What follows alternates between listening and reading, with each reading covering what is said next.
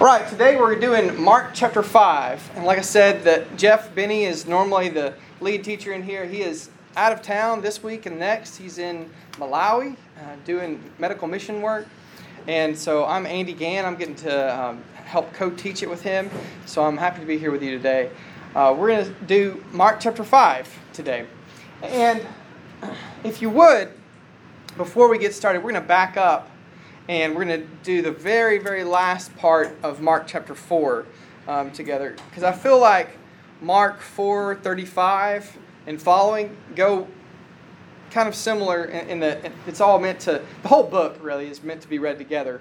But these stories are, are showing us different pictures and snapshots of Jesus and things that he does that are amazing, that are, that are mind blowing to the people of this day and time. For us, maybe it's like, oh yeah, he did this. I've read this so many times. But these things, these snapshots over and over and over show Jesus' uh, dominion over and power over these different things. So I'm going to back up and read Mark 4 and verse 35 and following, uh, just to make one quick little point. So Mark 4, verse 35 is where we're starting. On that day, when evening had come, he said to them, Let us go across to the other side. And leaving the crowd behind, they took him with them in the boat, just as he was. Other boats were with him. A great windstorm arose, and the waves beat into the boat, so that the boat was already being swamped. But he was in the stern, asleep on the cushion, and they woke him up. And they said to him, Teacher, do you not care that we are perishing? He woke up and he rebuked the wind and the sea and said, Peace, be still. Then the wind ceased and there was a dead calm. He said to them, Why are you afraid? Have you still no faith? And they were filled with great awe and said to one another, Who then is this that even the wind and the sea obey him? So, we see Jesus here first um, stepping up and um, calming the sea, calming the wind and the waves. What, what is what does this teach you about Jesus' power? Like, what is he? What can he do here? What is it? What is Mark using this to demonstrate?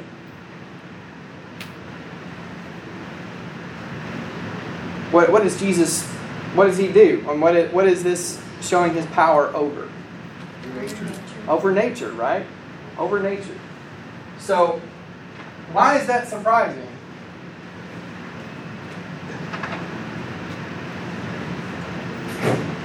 I mean, this is not hard. I'm not really trying to trick, ask a quick trick question or anything.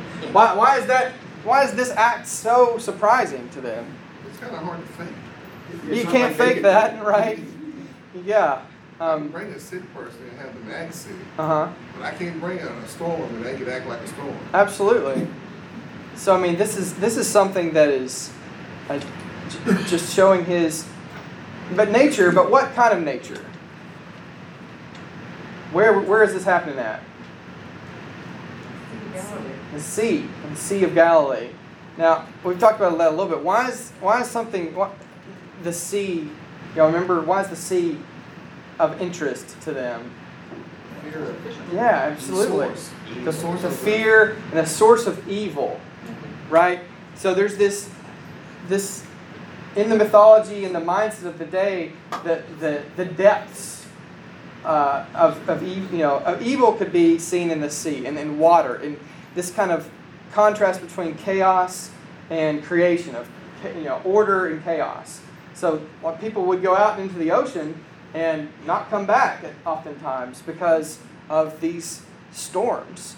Now, that even I don't know if that would happen on the Sea of Galilee, but maybe the Mediterranean Sea would be you know, a lot of fear there. But this just this idea of of not being able to know how deep this thing is either, you know, and not just there's a lot of fear and um, I don't know if it's the right word is superstition or not, but of of just of this evil in the sea. Well, most fishermen, of Galilee, never went out Yeah, that's right. They were always right around within sight of land. So Jesus says, go to the other side. Wait a minute now, are you sure you got this right? Mm-hmm. And if you look at the geography of the land, there's a gap right there. And the, the uh, wind comes straight off the Mediterranean whooshes right through that valley right through there. The So Golan that- Heights. Mhm. and, and it, it sweeps right across that section right there. And uh, it's perfectly clear day. Yeah. So you could whip uh, a storm could whip up very quickly, and and they they wouldn't. That, no, fishing at night, I think, was a thing. They would do that, right? But because in one of the other stories, they had been fishing all night, and then they came back in, and uh, but like you said, I, don't think they would go out to the middle of the lake. They'd always try to stay stay within eyesight of the the shore, you know. So this this is uh, Jesus says, okay, we're going across the other side, which is leading us into our next story. Um, they're going to a, a different area, you know, and this, you know, very scary event happens, to put it as simply as possible. And then Jesus demonstrates his power over over this, over nature. He says, "Peace, calm, you know, hush," basically to this, and it, and it calms. Yeah. Is it worth noting that the disciples don't get really scared until after the storm is calm? yeah, that's interesting. That's a good point. Because it doesn't say anything about them. I mean, obviously they're concerned, Yes. but they wake him, but he's asleep, so they can see that he's not concerned. Right. And the language that they use is, "Don't you care that we?" go-" I mean, it's it's more annoyed language, Right.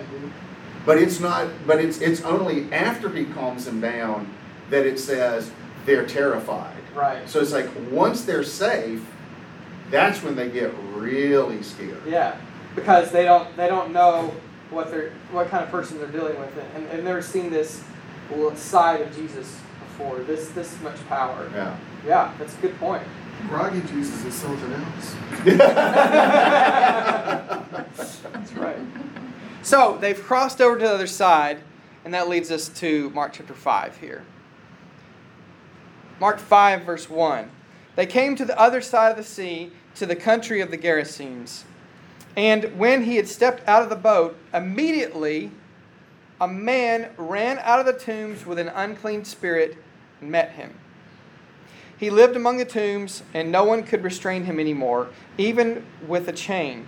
For he had been restrained with shackles and chains, but the chains he wrenched apart, and the shackles he broke in pieces. And no one had the strength to subdue him. Night and day among the tombs and on the mountains, he was always howling and bruising, bruising himself with stones. When he saw Jesus from a distance, he ran and bowed down before him and shouted at the top of his voice, What have you to do with me, Jesus, Son of the Most High God? I adjure you by God, do not torment me. For he had said to him, Come out of this the man, you unclean spirit. Then Jesus asked him, What is your name? He replied, My name is Legion, for we are many. He begged him earnestly not to send them out of the country. Now, there on the hillside, a great herd of swine was feeding, and the unclean spirits begged him, Send us into the swine, let us enter them. So he gave them permission, and the unclean spirits came out and entered the swine and the herd. Num- and the herd, numbering about 2,000, rushed down the steep bank into the sea and were drowned in the sea. The swineherds ran off and told it in the city and in the country. Then people came to see it, see what uh, it was that had happened. They came to Jesus and saw the demoniac sitting there, clothed in his right mind, the very man who had been, who had had the legion, and they were afraid. Those who had seen what had happened to the demoniac and to the swine reported it. Then they began to beg Jesus to leave their neighborhood. As he was getting into the boat, the man who had been possessed by demons begged him that he might be with him. But Jesus refused and said to him, Go home to your friends and tell them how much the Lord has done for you and what mercy he has shown you. And he went away and to be- began to proclaim in the Decapolis how much Jesus had done for him, and everyone was amazed. Right, so put yourself in this position. The first thing you get, you know, they get out of the boat, and what do you see? A naked crazy dude. A naked crazy dude running at them, you know, a naked, like maybe ripped crazy dude. Maybe like somehow he's very strong. Okay, um, I don't know what to do with this fact that he had a demon possessed inside of him that made him very strong. I'm just going to put that out there. I don't know what box to put that in in my mind. Okay, and I wish I had.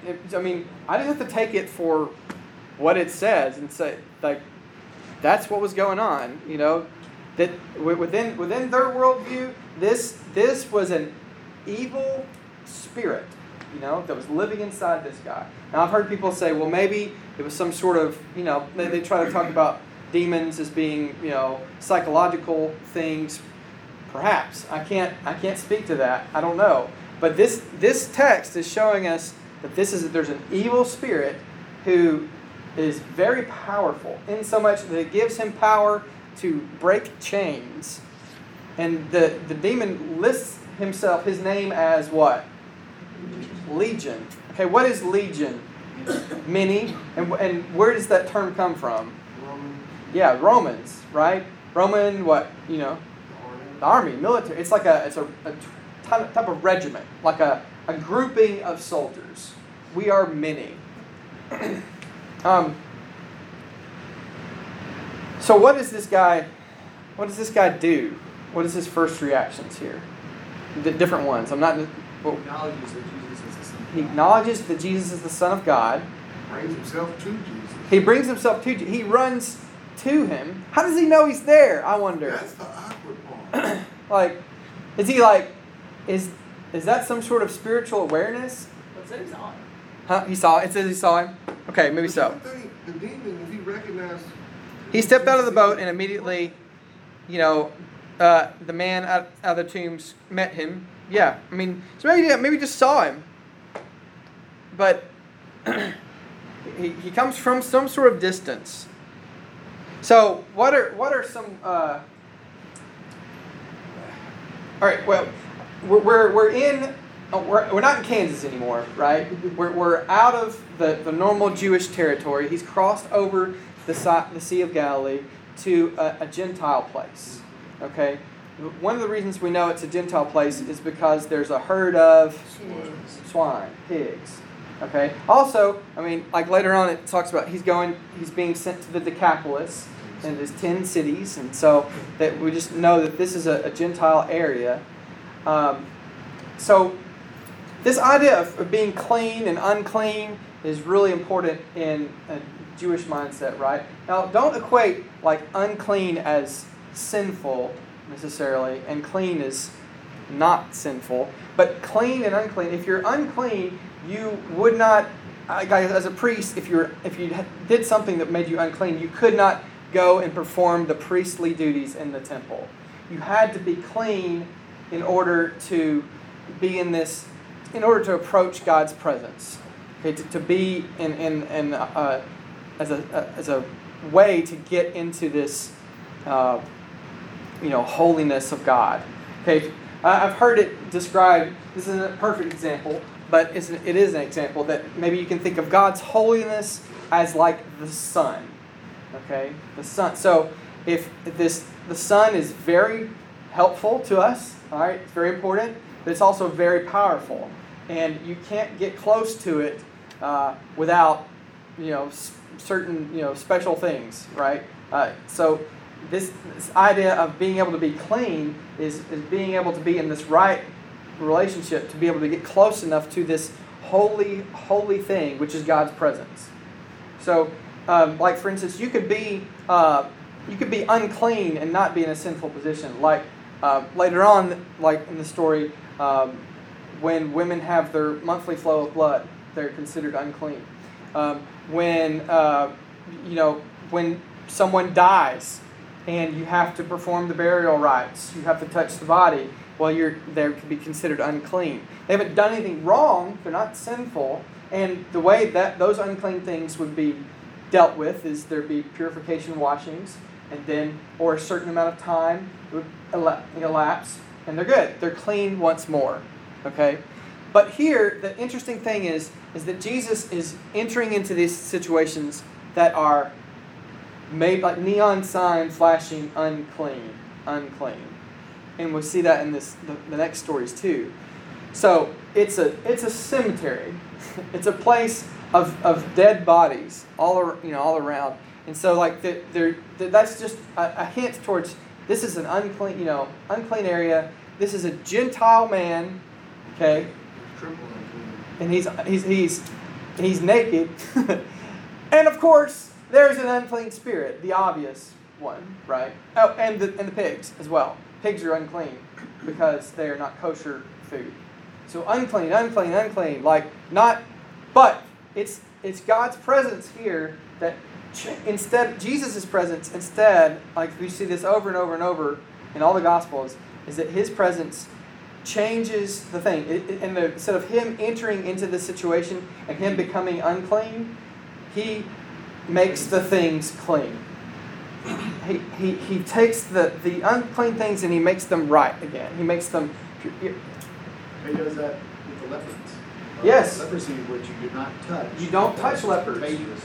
Absolutely. Yet He touches He touches and them. heals the man with leprosy. Absolutely. Uh, But he just, everything that he did was focused on helping someone else. What else? It's it's a little confusing to me when the man walks, or comes up to Jesus and says, are you here to torture me? Hmm. But it's not talking about, I, I mean, it sounds like it's the man, but we know that it's Hmm. actually the demons Right. who are talking, but they are privy to information that humans generally are not privy to. Hmm. They don't need faith. Right. they have knowledge of who Jesus is and his power without faith at all. hmm They know Right. who he is. And uh, it's interesting to me. And then I couldn't help but wor- wonder about the guy that owned the pigs. Right. All those swine herds, they, they're like 2,000 pigs. That had to be, be a substantial That's loss. they kind of did once again. Yeah. You know, um, back to this whole plate idea of clean and unclean and isolation. Mm-hmm. You know, I look at this and I've studied this, and I've I've I've been this person. Mm-hmm. I've, I've been this person. I've been an isolated person. You know, and, and when you talk about um, whether whether it's addiction or mental health or whatever, you know what was he was he isolated first Hmm. and then the demons came in Right.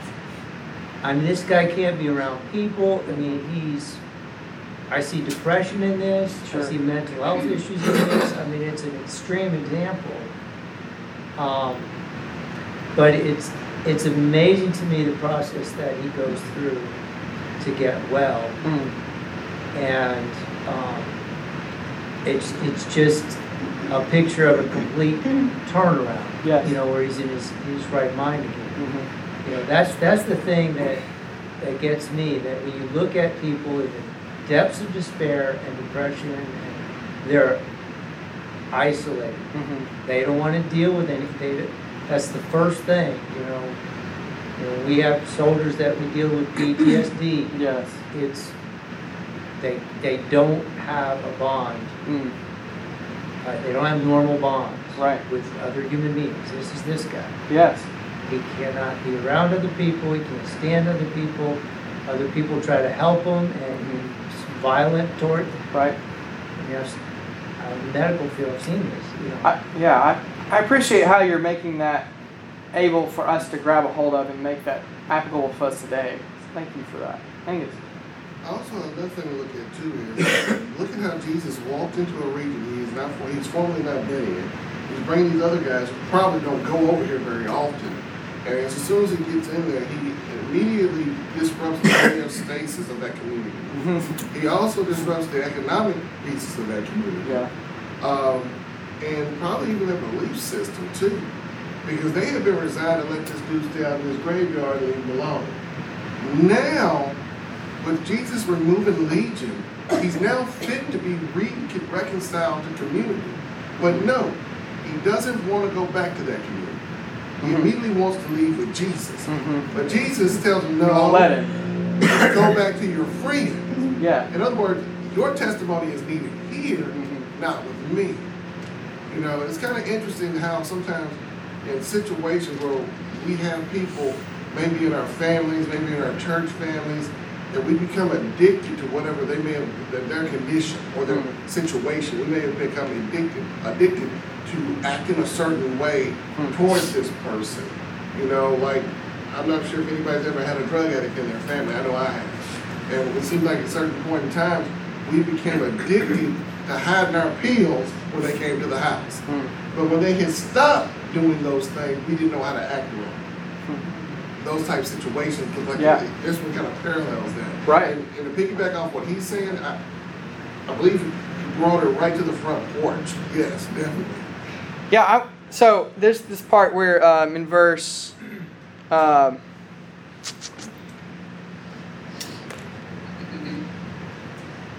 uh, verse 17, you know, so that they had they reported verse 16 those who had seen what had happened to the demoniac and to the swine reported it. Then they began to beg jesus to leave their neighborhood. And as they were getting into the boat the man who had uh, been possessed by demons begged him that he might go with him. Jesus you know says no you have to go back. He's he's perhaps the first gentile missionary you know if you will. Like even before paul you know who is commissioned as one sent you know to to go and spread the word. And this is different than than all the other people in Mark, right? Like it, the messianic secret of you know don't don't go and tell who I am yet. Don't go and stir up all this with the Romans yet. But here in this region, who they're they're not necessarily Jewish people, and they're not, uh, you know, I mean, he he says he acts differently. He says, "Go, no, go and tell." Uh, uh, the other thing I wanted to point out that I found earlier is uh, so in verse 15 so they came to jesus and they saw the demoniac sitting there clothed in his right mind the very man who had had the legion and they were afraid the people who saw him. And here it says clothed in his right mind. This is the nrsv who has other versions? What, what else does it say? Someone have the niv or what, what else? Clothed in his right mind that phrase. Dressed. And what- in his right mind same thing? Completely sane. completely sane yeah completely sane. This is an interesting phrase. What anyone else have something something else? Dressed and completely sane in his right mind. And. And- and in his right mind. One of the things that i saw in nt wright he did one uh, this is his own personal translation of it but he said and completely sober. You know so I, I liked how that uh, so this this idea that something about his his demeanor here was was noticeably different. Obviously he's clothed you know that's one thing but then his that i think that phrase is interesting it's like something is really he is completely sane in his right mind completely sober he is you know he's, Not he's restored influence of Something foreign. I think that's what that saying. Hmm. That he's not under the influence, influence of something anything. something foreign yeah Right. yeah One thing I've noticed going from the end of chapter four into this story right here, um, just the, the way it parallels, like he calmed the great storm in Yes. nature. yes He calmed the great storm in this man. yes And you see he's completely sober where there's the complete calm in the sea. And in both instances, it was the great calm. There was Mhm. this chaos, then calm, then fear mm-hmm. and the people. Because as long as he was feeding them and healing their sick, like their physical ailments, people were cool with for Yeah. the most part. But then when he starts exercising his power beyond just the sickness and feeding the hungry, you know, when he moved beyond the physical needs, when people started, okay, who is this? What's really going on? absolutely you know and um, and then another thing that really stuck really is, continuing to turn with me is how when the demons recognized him and they came to him hmm so sitting here thinking wouldn't they want to be away from him because they know his power hmm but at the same time they know his power enough that he's gonna do something with us anyway, let's negotiate. Yeah. right. Let's see if we can have some kind of say in what's gonna happen to us. And the fact that he even does negotiate with them, you know what I mean? Yeah, and I think interesting too. Like, where did the where does the evil end up going? It ultimately ends up going back into the sea through the, those Let's those. see, yeah. They go. They, they they end up running off in back into the sea, back into this place of chaos. Exactly.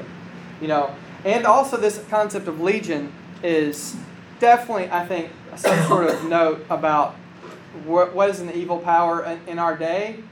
Rome, to, to the Jewish people, an evil that they were they would very much view Rome as an evil entity that has taken over their land, that is that is not pleased. So there's something going on there, perhaps with the name of that that to, to these to the readers who have been Jewish.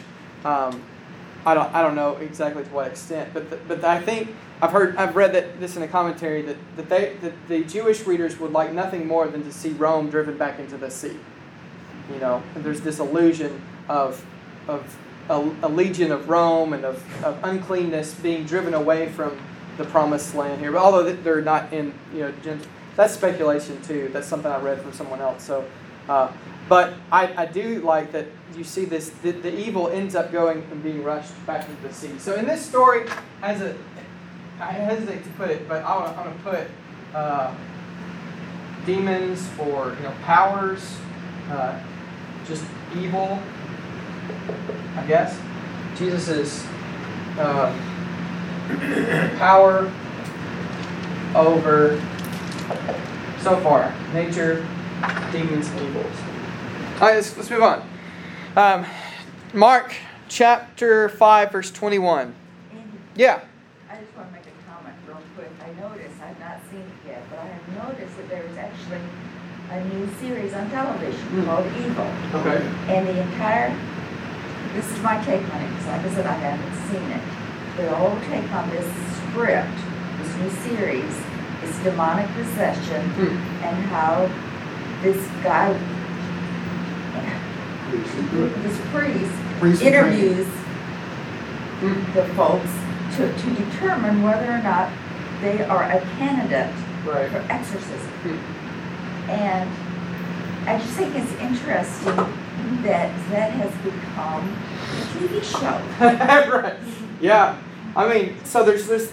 Just to be honest, there's this real skeptical side of me that it's like, ah, it's just kind of. But then there's this other side of me who, and that that is the uh, really conservative Church of Christ upbringing, uh, rational Southern American perspective that I have. Like, ah, it's probably su- suspect.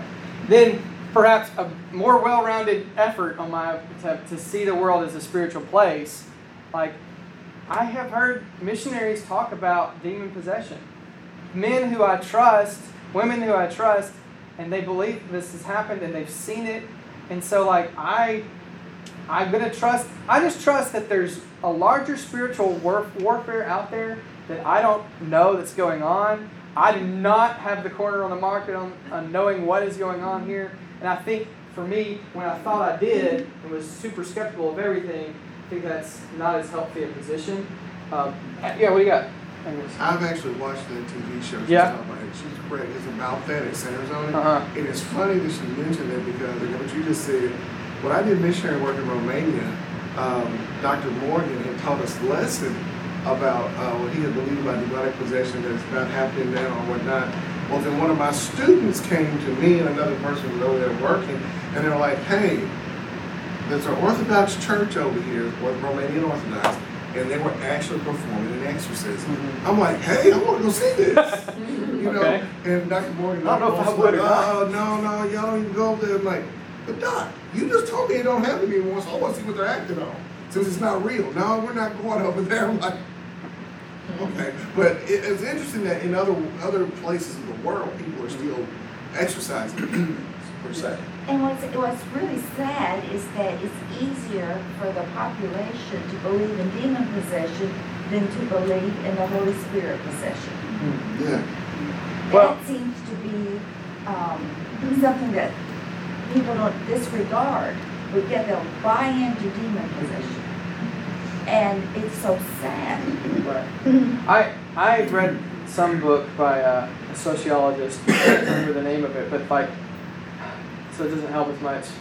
Um, it's a sociologist out of Baylor named Rodney Stark. I can't remember the title of this book. Something about faith in the world, and that what he was just he was just going about talking about how that our culture has not moved away from a, a moved into this ultimate modern worldview that was predicted. Modern worldview meaning that everything can be explained by scientific methods, you know, and scientific like rationale. Because the, if, if you do just a study of what people actually believe in the world, there's a whole lot of belief in spiritual things. I'm not talking about necessarily Christianity per, per se, but I'm taking kind of like like pixies and, and like and like leprechauns and uh, like and uh, demons and Magic rock. magic rocks and crystals and and but like like this th- these things are not like the, this the concepts of spiritual forces are are not going away. This does not prove them this is not a correlation of you know correlation does not mean causation right? This doesn't mean like these things are real. But but this idea that even in our very modern minded society people have supernatural beliefs. Uh, there's they're not the evidence is that they're not necessarily going away. Now, in, in certain uh, you can't you can't make these blanket statements, right? Certain people have obviously given those up completely, but I just want to say that for me, in my faith journey, I default to unfortunately a non-spiritual view of things because that's kind of how I was raised. You know, the Church of Christ that I grew up in was the Holy Spirit is the Bible, and that's it you know. And I'm, I'm, I'm continually fighting to get out of that and to view the world in a more spiritual view of, of the Holy Spirit dwelling inside of me, God being present every day. And, and then, so that also leaves room for evil, right? Regardless of what we think, apparently Jesus knows the most effective wit- witness or missionary is for someone who has come out of whatever mm-hmm. condition. Yeah. Being able to testify. And it's a process, you know, that Jesus lays out, I mean, this, Jesus answered both when he says, you better not leave the house empty. Okay, yeah. You know, when you clean the house of the spirits, Mm-hmm. you better not leave it empty because, you know, multiple something, demons will come something back. will fill it. Yes. So, I mean, it's a process. I mean, this is not, this is not the end of this guy's job. right. To begin. I mean, it's, And I, I think he's it's, got a process. There's something here too that To devotionally well. that I can take too. Another point is that this guy was told to stay where you are, rather than to be sent to somewhere else. And what's it like So- to look like for him? So yeah, I mean now and like, but so what does that mean for me? Is sometimes Jesus to some people says, rather than go somewhere else, I want you to stay where you are. You know, like like what what good can you do in your life right where you are in the location? Maybe maybe you don't. You know, I'm not saying he doesn't tell other people for sure to go be sent, but um, One thing I wanted to mention was, I, I don't think we can understand the fear that they had. But really, when you realize it, we're talking about resurrection power Mhm. in the life of this man. He wasn't physically dead, but he was as good as dead and completely brought to new life. Absolutely. So that's, that's pretty um, overwhelming to think about that kind of power. so just you're speaking to the fear of the people who see this power showing up in this man's life. Yeah. And you couple that with the um, economic fear, because there went thousands of dollars worth Right. of pigs. Yeah. And he, the man had, I mean, everybody knew he had already invested thousands of dollars to raising those pigs. And there they go, Yeah. they're gone. And, because I think it's interesting that people talk about the healing of the demon possessed man when they're telling Yeah. people about it, dash, and told about the pigs as well. Yeah, yeah. It's kind of a big They, deal. they definitely. I think you're not pointing, you're pointing out something. I- Jesus didn't, Je- the funny thing is, Jesus didn't tell the pig. They he didn't tell demons to go in the pig. The demons asked to go in the pig. Yeah, they were they blamed were it on allowed to go. Yeah. But it's like, okay, you want to go in the pigs? Fine. He didn't do it. Yeah. You don't think they expected to be killed the, the demons. I don't know.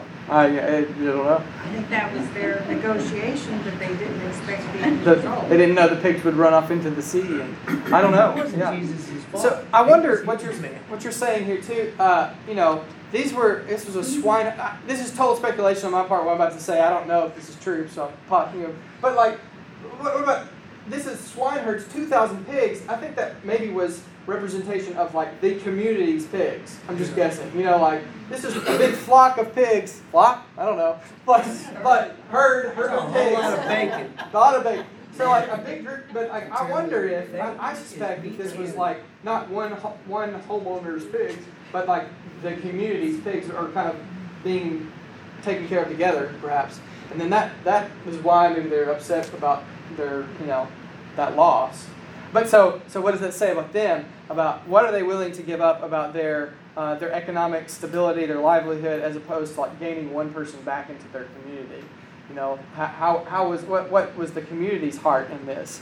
Were they more upset about the pigs and more than lost than the re- rejoining someone to their community? I don't, I'm, I'm going off the rails here, a little bit of speculation, but uh, but I, yeah, I think it's a good point you have that they they are upset about their their economic loss as And well scared. and scared. Yeah, because this is up. this is not normal. We had we had dealt with this situation. It was at a status quo, you know, and then it got turned upside down. Real quick. Yeah. And this happened so quickly. They were in the middle of the Sea of Galilee, and then they got to the other side. So it was a bam bam occurrence. Oh yeah, but both of these stories back to back. Well, that's why. And these next one, these stories, these four stories here, are kind of like in the same couple three days. It's like bam, bam, bam. These things happen. Um, so let's let's see how far we can get in this. No, we're done. uh, that was good. Um, the next story leads into this story, and uh, so read that. Just to finish that off, Yeah. in Matthew, it reads, um, Then the pigs ran off and went into the town, and reported all this, including what had happened to the demon possessed man. Then a whole town went out to meet Hmm. Jesus, and when they saw him, they pleaded with him to leave the region. Right. They didn't want him. Right. Yeah. So what is that? What what do we do with that in our lives? Like, what do, as a as a community, what are we willing to give up to have one person restored to us? Well, I mean, we can, we can make an analogy Okay. for that. So let's say, live in Brentwood, um, cut your property values in half, and a known pedophile shows up in church, well dressed, acting normally, everything seems okay. So, what? I mean, how, how, how Right. I mean, because you, because you've got, you've got a guy that's been driven out of the community. mhm, They've been, they've been trying to chain this guy to the ground Right. to control him. Out in the graveyard. That's not work. Yeah, they, they, he's, he's out of the community. They can't even chain him to the ground anymore. I mean, Yeah. this is this is a danger. You know, take take your favorite horror movie villain. Right. So, which I mean, about about as bad as you know I Yeah. can come up with on a moment's notice is a serial Yeah. a serial pedophile. Sure. I mean, think about. I mean, think about what that would do Can you trust him? Can you now trust if you know, him? if, if you walk if you walk into second service and somebody that you know has done those things is sitting up there on the front row. Right. You know, and you know he's going to stay here. hmm And you know that when that happens, the property value for a hundred yards is going to plummet. financial. That's so you're you're using that to Yeah, bring so in the that's, that's, financial that's, that's your pitch. side of it. Yeah. Yeah, I mean, it's just, Yeah. Yeah. Yeah. But I mean, just just just kind of kind of sit with how long you stay at this congregation. If somebody that you know has that kind of history is sitting on the front row. Well, it's kind of real as a realtor. No, There are registered sex That's what I'm- offenders. yeah, You can look at the map, Yeah. with exactly where they live, and does it bring the property value down? Yes, it Absolutely. does. Yeah, that's that's that's why I Can use you help it if some, a registered sex offender moves next door to you? No. Do you wanna get out pretty quick before people know it's going on? So you know. And do you get out. reveal that to the person you sell the home to? You have You to. have to. Okay, good. Because the Yeah. next few months I'm planning on buying one, I need to know. I got kids. Well, I appreciate how you can take the stories and you can read your life into them. And these stories are all very, you know, very much life giving. And if you can see yourself in these stories and see how they speak to you, then, then we can all, you know, live live that out and, and try to come up with your own experiment for this week. Okay, so now if I'm going to view how, how do I view someone immediately? You know, how, how would Jesus view them? And, and just try to try to take these things just like you are, obviously, the way you engage to to make them make them real and make them you know live them out. Jesus can redeem anyone. Absolutely. Mm-hmm. So Jesus can redeem anyone. Jesus has crazy power over nature and over situations that we don't think he should have power over. God and, and he has power over evil and demons and principalities and all these things. So um, just go and see how you can live that out in, the, in your life this week. I wish we, you know. Um, so this is the part, part where you take that and apply it into your own life. So thank you for being here.